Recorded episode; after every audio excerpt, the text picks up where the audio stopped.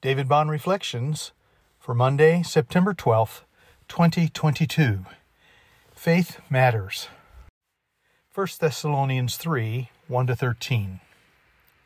Therefore, when we could bear it no longer, we were willing to be left behind at Athens alone, and we sent Timothy, our brother and God's co worker in the gospel of Christ, to establish and exhort you in your faith that no one be moved by these afflictions. For you yourselves know that we are destined for this. For when we were with you, we kept telling you beforehand that we were to suffer affliction, just as it has come to pass, and just as you know. For this reason, when I could bear it no longer, I sent to learn about your faith, for fear that somehow the tempter had tempted you, and our labor would be in vain.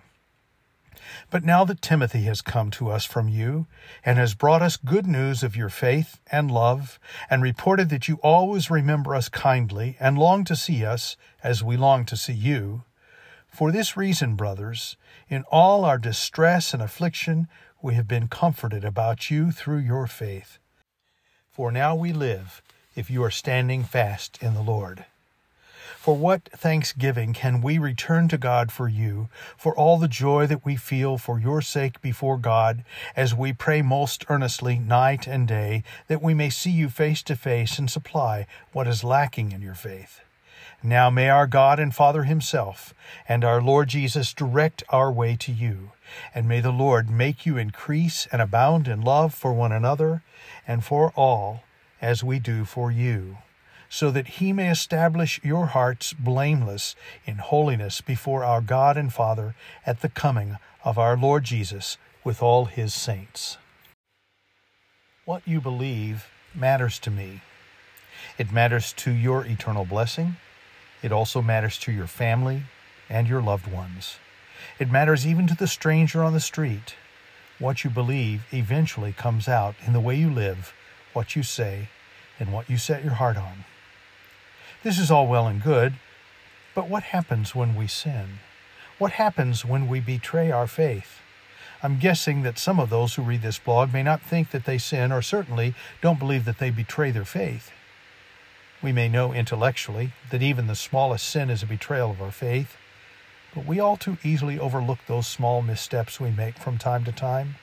We lose our temper, say something hurtful to someone, and perhaps even take God's name in vain but only briefly do we give in to this sinful behavior.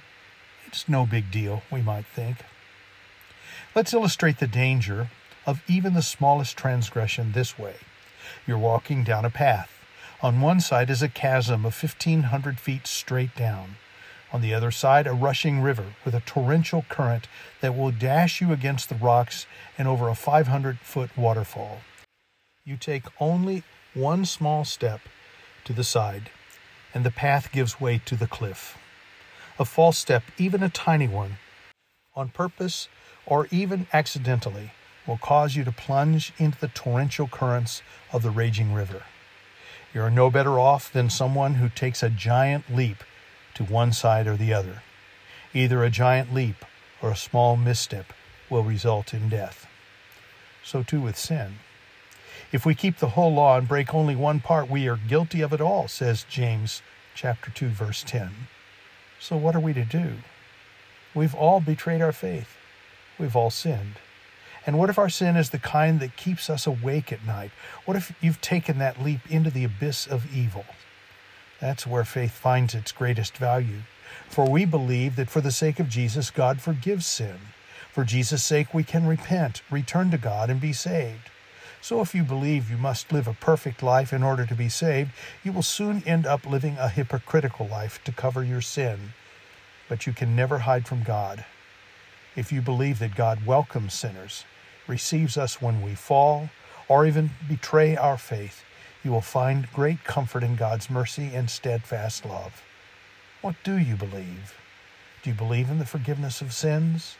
Do you believe in the goodness grace, truth, mercy, and steadfast love of God? I do. And it matters a lot, a whole lot. David Bond Reflections